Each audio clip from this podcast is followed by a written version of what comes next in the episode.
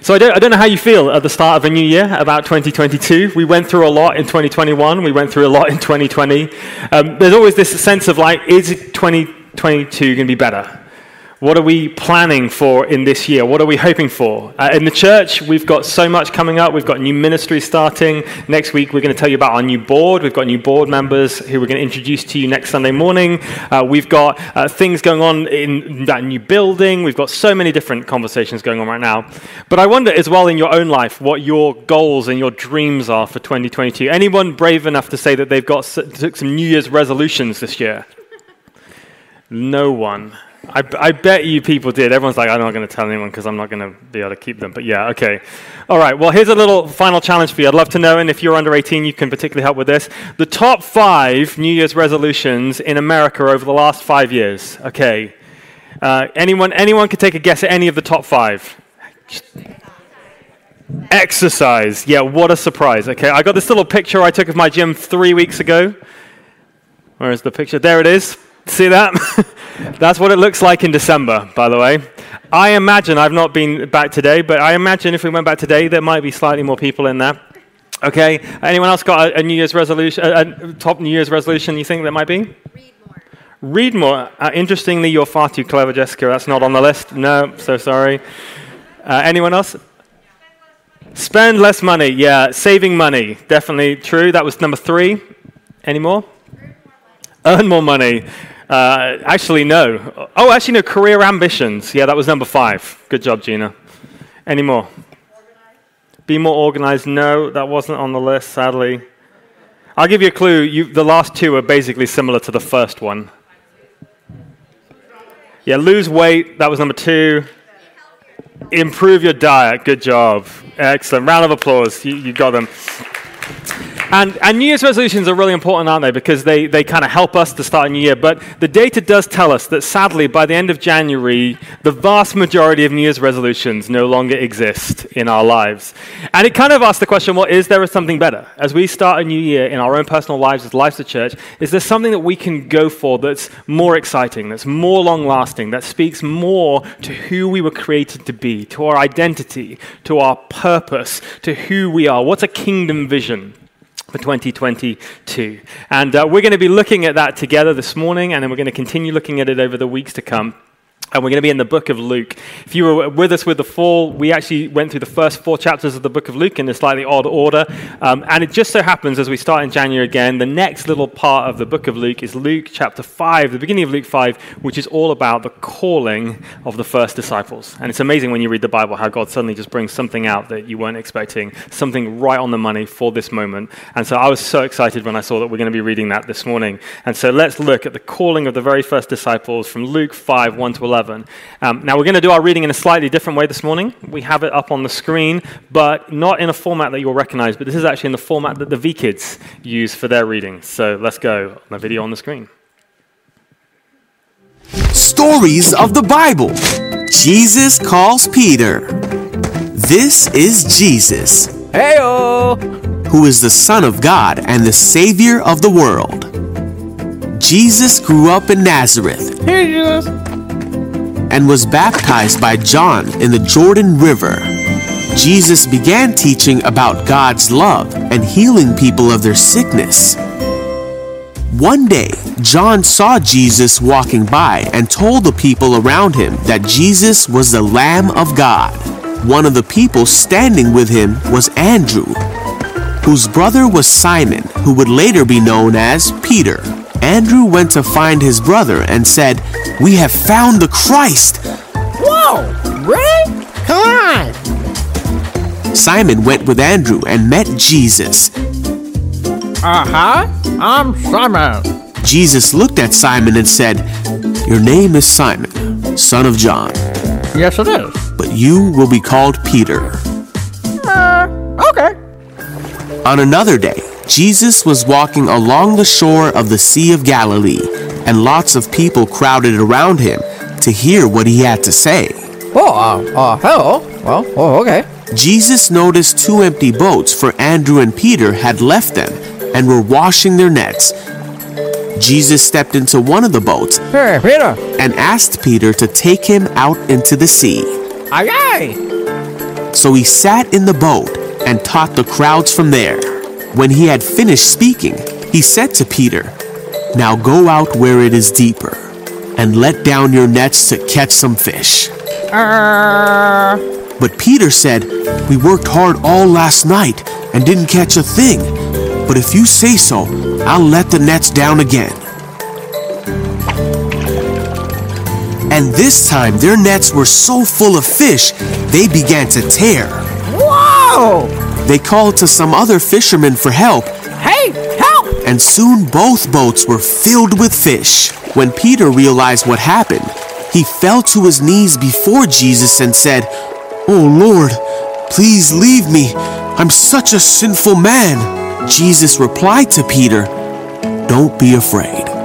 Come, follow me, and I will show you how to fish for people. Really? Really? And as soon as they landed, they left their nets and followed Jesus.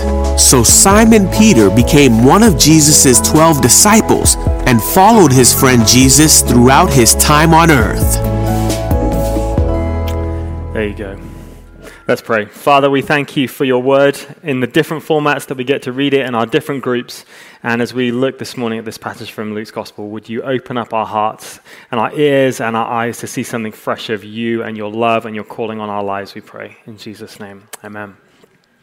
So we have this really amazing scene in this passage. Jesus has been traveling through this area around the Sea of Galilee. He's healed people. He's claimed to be Messiah. He started to teach people. And one day, as he's teaching people, he is such a large group of people that he can't see them all. And so he borrows the boat of these young fishermen. Now, we don't know quite how old the fishermen were. Some estimates say like could have been as young as like 15 years old. Some of them say they could have been as old as kind of in their early 20s. But there's these young guys, and they've been out fishing all night long, and they have caught nothing. I imagine if you can think about teenagers who've been up all night and caught no fish, and now are having to clean their nets. I just imagine they might have been slightly grumpy. Uh, probably a little bit despondent. And yet, along comes this guy, Jesus. And not only does he first say, Can I borrow your boat? He then says, Can you take the boat out a little bit? And you know you did that fishing thing, you caught nothing. Now here's what I want you to do. I want you to do it in a different way. I want you to put your nets back down on the other side of the boat and see if you're going to catch some fish.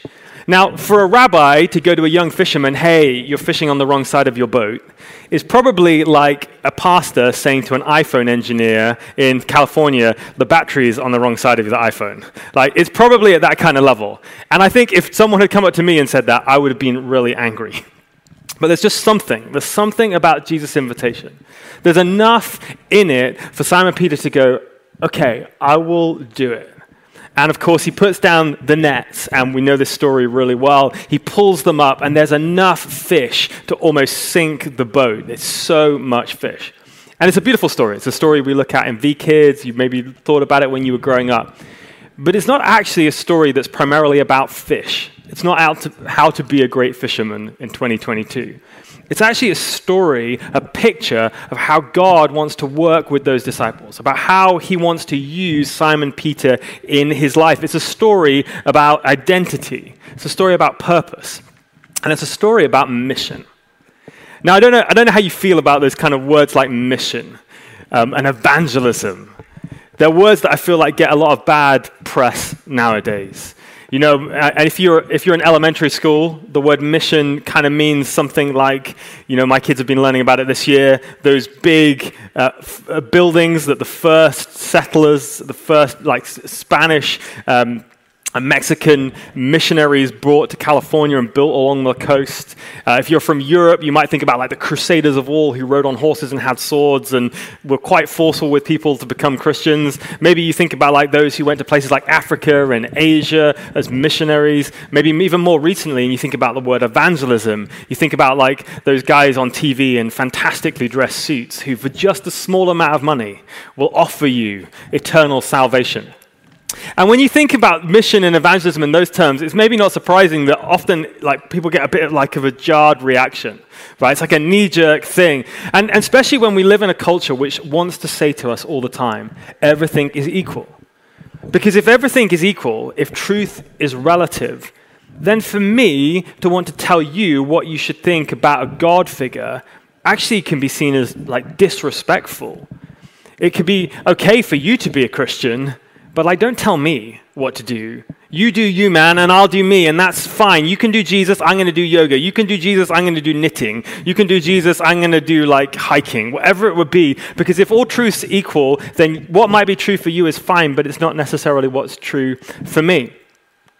Well, actually, in a Christian sense, whilst that sounds like a nice, fluffy way of thinking about the world, it's so different from what God wants to teach us about who He is and about His mission. And when we think about mission, we actually have to start with this really, actually, quite deep understanding that before we ever talk about mission, God has a heart and a mission. So this is a little bit deep for a family service, but think about it like this for a minute. Before God created a world, there was God in community, right? There was God who was, actually, let's do a little test. Who knows? So if you're under the age of 18, right? God who was Father, other two, per, other two persons of the Trinity. Anyone shout them out? Come on. Son and Holy Spirit. I'm not sure all those voices were under the age of 18, but just saying. But before there was ever a world, God was in community. There's this beautiful um, word they use, the word perichoresis, which means this interplay of God the Father, God the Son, and God the Holy Spirit, loving one another, preferring one another in community. And out of that beautiful place of community, they parented, they birthed this world that we know. They created human beings in their likeness as a parent to a child and created this beautiful thing that we read about in the book of Genesis in the Bible. But in the book of Genesis, we also read that very soon things go really badly wrong in the world. That through the fall, evil and sin and darkness and brokenness enters the world, and the world therefore becomes not as God originally intended it to be, but it actually becomes broken and in a pain. But God doesn't stop there. God doesn't finish his involvement in the world in Genesis chapter 1 and say, I'm so sorry, you guys, you messed it up, it's over to you now.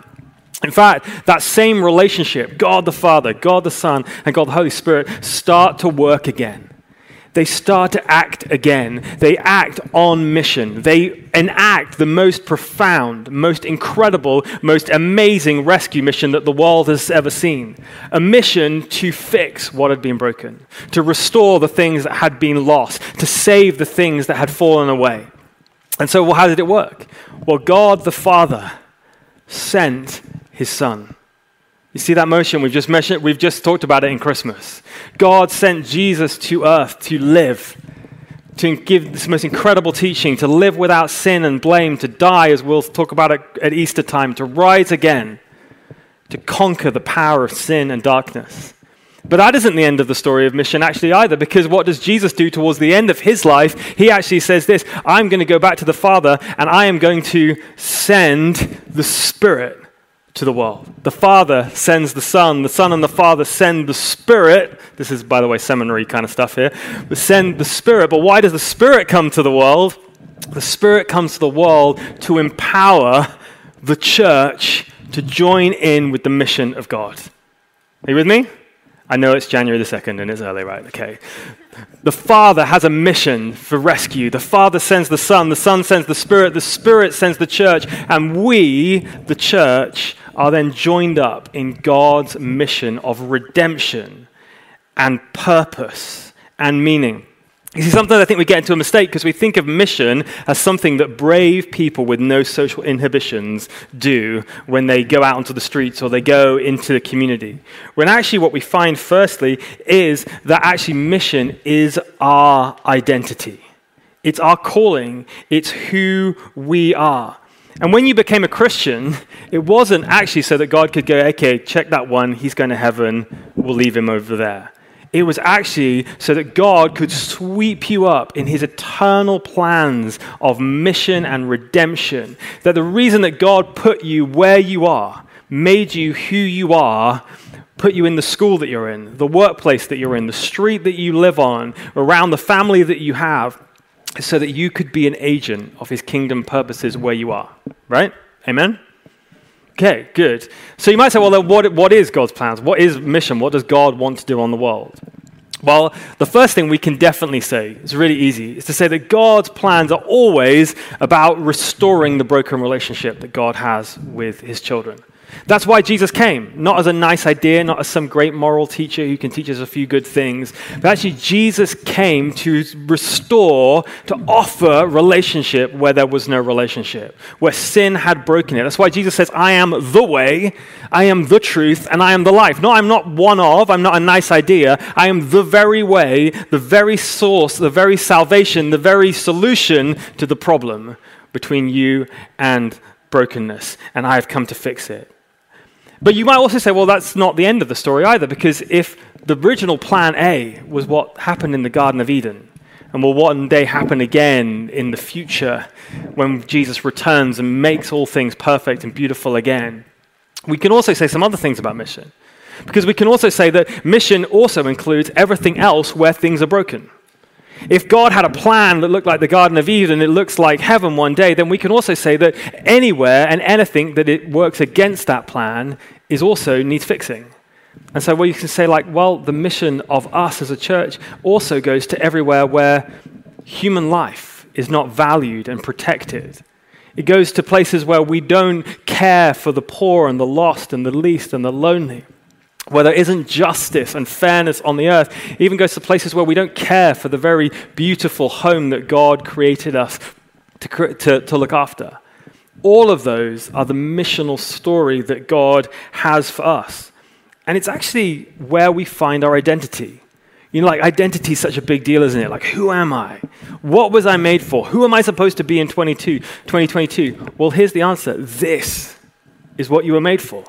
This is why God didn't just go, hey, let's send him off to heaven now. This is why a few of you have a few more years, and some of you have a lot more years, and I don't know how many have no prophetic insight, but we have some more years. And the reason we have some more years is because God prepared in advance things for you to do, things for me to do, which are to be swept up in the plans and the purposes that God has for Pasadena, for your street, for your workplace, for your college, for your family, for your friends. That is what God wants to do, right? And you are called into it. Tim Keller, who's much cleverer than me and most other human beings, he said this When Jesus said, You must lose yourself in service to find yourself, he was recounting what the Father, the Son, and the Holy Spirit have been doing throughout eternity. You will then never get a sense of self by standing still, as it were, and making everything revolve around your needs and interests unless you are willing to experience the loss of options and the individual limitation that comes from being in a committed relationship and mission, you will remain out of touch with your own nature and the nature of things. Challenging words, right? For the start of January. We find ourselves when we join in with God's plans, his missio dei for the world. And that's what Jesus does to, to Simon Peter. He says, Hey, Simon Peter, you know, you had this plan for your life. It was kind of small. It was fine. You wanted to catch fish. You weren't very good at it. Well, here's the thing I have a bigger story for your life. Your story is to be swept up. No longer are you going to be just about the fish. What I want you to be is about my plans, about my purposes, about bringing other people into the kingdom. Now, I don't know what your vision is for 2022, but when I say the word mission, maybe that sounds scary. I don't know. You're like, well, hey, Ben, that's fine, but I'm not the guy who walks down the middle of the Rose Parade with a megaphone shouting at people that they should turn from their sins. You know, I'm not the person who wants to necessarily board a flight to a jungle and work with unreached people groups. Like, I don't, I don't know how to do that stuff. I'm not an evangelist. I like, I, I, well, here's the thing you may not be an evangelist, but you are a witness you're a witness to all sorts of things. I don't know what your best Christmas movie was this year. And I don't know if you've been telling everyone about the best Christmas movie this year. Laura and I watched a really good one with Leonardo DiCaprio last night. It's really good on Netflix, by the way. Just saying. Just saying. I reckon you're probably a witness to the best things you've watched on Netflix. You're probably a witness to the best food that you've had. You're probably a witness to the best places that you go to eat. You're a witness to loads of things. But God's invitation to you is actually to be, in the power of the Spirit, a witness to who He is. In Acts chapter 1, this is one of the very last things Jesus says to Simon Peter. But you will receive power when the Holy Spirit comes on you, there you go, there's the sending of the Spirit, and you will be my witnesses in Jerusalem and Judea and Samaria and to the ends of the earth. That's the invitation.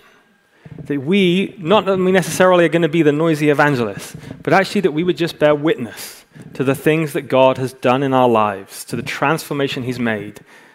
People say to me, Hey, Ben, what's the vision for 2022 for vintage? Um, and I've got to say, I've been just thinking and praying these last kind of weeks and months. I actually have quite a bold answer to give to that question right now. My vision for Vintage Pasadena is that this year that we would double in the size of our community.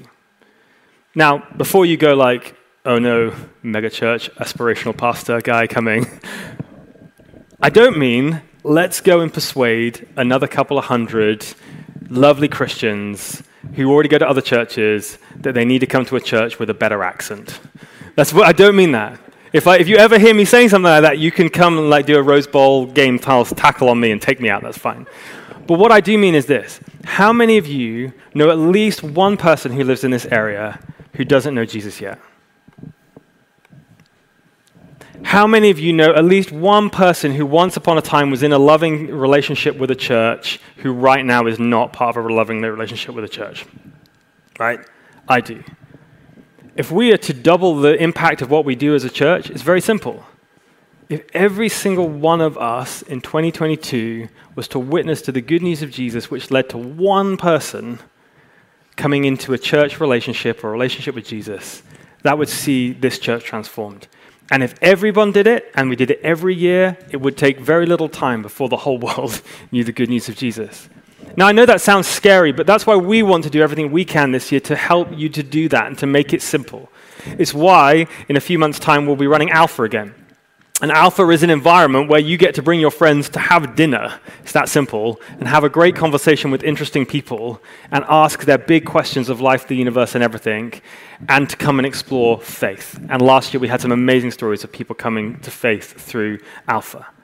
In a wider sense, it's why in January we're going to be going out with Pastor Dan onto the streets of Pasadena and we're going to be involved in the homelessness count, where we're going to go and meet those people who literally live under the bridges of our city, on the streets of our city. We're going to be giving them care packages. We're going to be building relationship with them, and we're going to be working with the local government just to simply be able to measure and record and see what can be done to help those people. Um, in a wider sense as well, it's why we want to run a parenting course because we realize that one of the biggest challenges for people, parents in our neighborhood, is like how to parent your children in this digital, crazy age of COVID. And if you would like to help Laura and I, want to be part of a team to help us run an online parenting course, we would love to talk to you for that. And it's why in March we're going to do our first ever international mission trip. Uh, it's exciting. Uh, so Maurizio, who's here this morning somewhere, he uh, is one of our youth team, but he's also works with an amazing organization who uh, work with unreached people groups in Mexico. And so we're going to be sending our, some of our youth, and we're going to be sending some of our rest of our team down to Mexico for a short trip to go and witness to the good news of Jesus to people who have never heard the good news of Jesus and to love people. Now, all of those we're going to do to help you because we want to make it as simple as possible. My hope and my prayer is that by the end of 2022, you will be able to say, My friend, my colleague, my neighbor, they now know Jesus. They now know that they're loved. They now know that they're forgiven. They now know what it means to be in a loving relationship with Jesus in the life of a church because of what we did together. Are you up for that? Maybe. Okay, I hope you'll be more up for it soon. So we grow as we go on mission we, sorry, we go as we grow our mission. We find our identity. That's exactly what Simon Peter finds. But the second thing, and the only other thing I want to say this morning, is actually that's also the way that we grow when we go on uh, mission. Um, I don't know what you are hoping to grow in this year. Maybe if you're under the age of 18, you are hoping to like physically grow this year. My kids are probably, Chloe, you up for growing this year a little bit? No. Okay, Chloe's not going to grow this year. I don't know. I imagine some of us want to physically grow, not so much me. I'm not into the physical growth thing anymore. Um, but I imagine maybe we want to grow in skills. We want to grow in maybe learning new things at school, new languages, new abilities to do things. I, for sure, really want to grow in my relationship with Jesus this year. I do every year. But I would love to say at the end of 2022, man, I know Jesus more. I'm a little bit more like Jesus than I was when I started the year. I have a bit more faith. I have a deeper relationship with Him. I have more intimacy. I'm more worshipful. I'm more prayerful. Um, and when we talk about those things, often the word that we use is discipleship. We say, like, hey, we want to come to church and we want to we want to worship together. We want to pray. We want to study the Bible together. We want to meet in small groups. And that's really important. That's why you're here this morning. Because it's the theory. It's the way that we gain information. If you want to learn anything, if you want to learn a new language, you actually need to get the studying done, right? You have to go to school. You have to read the books. You have to read the stuff on the internet. You have to get the theory. But if you're going to learn something, you also need something else. Theory is usually not enough to learn something. You actually also need practice, right? Now, if you're in, in 2022, I hope that you don't have to have serious surgery. But if you did have to do serious surgery, go to serious surgery, and you were trying to find a great doctor, I imagine if you said to a doctor, hey, you know, where did you go to medical school? And they go, well, I never went to medical school. I just started practicing in my garage. I think you would probably go, okay, that's not enough. Like, no theory, no medical school, I'm out. But I also imagine if you went to a doctor and you said, hey, where did you go to medical school? And I went to Harvard Medical School. Like, wow. Okay, and how many times have you performed this bit of surgery before? Oh, I've never performed any surgery on anyone ever before. I imagine you would also be out, right? Because to be a great doctor, to be a great lecturer, to be a great engineer, to be a great scientist, to be a great anything, you have to learn the theory and you have to put the theory into practice. And that is exactly how the Christian life was designed for growth as well. When Jesus calls Simon Peter, right, he's out in this boat. What does he say? Hey, Simon, come and spend three years with me sitting in a classroom and we're just going to lecture and we're going to talk for three years. No, he definitely does include that. Simon has one on one. Simon Peter has one on ones, three on ones, small group settings. He has large group settings. He gets watch Jesus in massive group settings and conferences and the whole lot. Jesus does the whole like, thing like that. But what does Simon, Jesus say to Simon Peter right this moment? Hey man, this is what I want you to do. Be obedient, try this, and see what happens. It's the way that Jesus works throughout his life. When Jesus is speaking again in Matthew 10, he says this As you go, Simon Peter and the disciples, proclaim this message The kingdom of heaven has come near. Heal the sick, raise the dead, cleanse those who have leprosy, drive out demons. Pretty scary, all of those. Freely you have received, now freely you must give. It, it makes me sad sometimes that I think Christians divide these two. Some Christians become are really great at theory. They have sat through more sermons and more Bible studies and been more courses than any other human beings known to man. But sadly, sometimes those people never get outside of the doors and ever do anything which changes the way that they live on a Monday. Sadly, other people will say, Well, I don't need church, I don't need any theory, I'm just going to go and do the stuff. If you want to grow as a follower of Jesus in 2022, I promise you, you need two things you need to go as deep and as rich and as far as you can in discipleship and small group settings and prayer and worship and learning together so that when you leave here, when you get out on a Monday morning, it actually changes how you live. It actually changes how you love.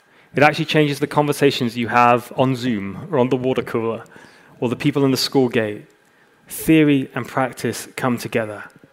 And I know it's scary. And I know it's involved and I know it's costly. But this is what Jesus says to Simon Peter Don't be afraid. From now on, you will fish for people. And this is what he did. So they pulled up their boats on the shore, they left everything, and they followed him. As we start this new year together, I think that's the invitation that Jesus gives to every single one of us will you pull up your old life to some extent to offer Jesus everything, and will you follow him with your lives in 2022? Because if you will, I promise you will see things that you can't even dream about right now.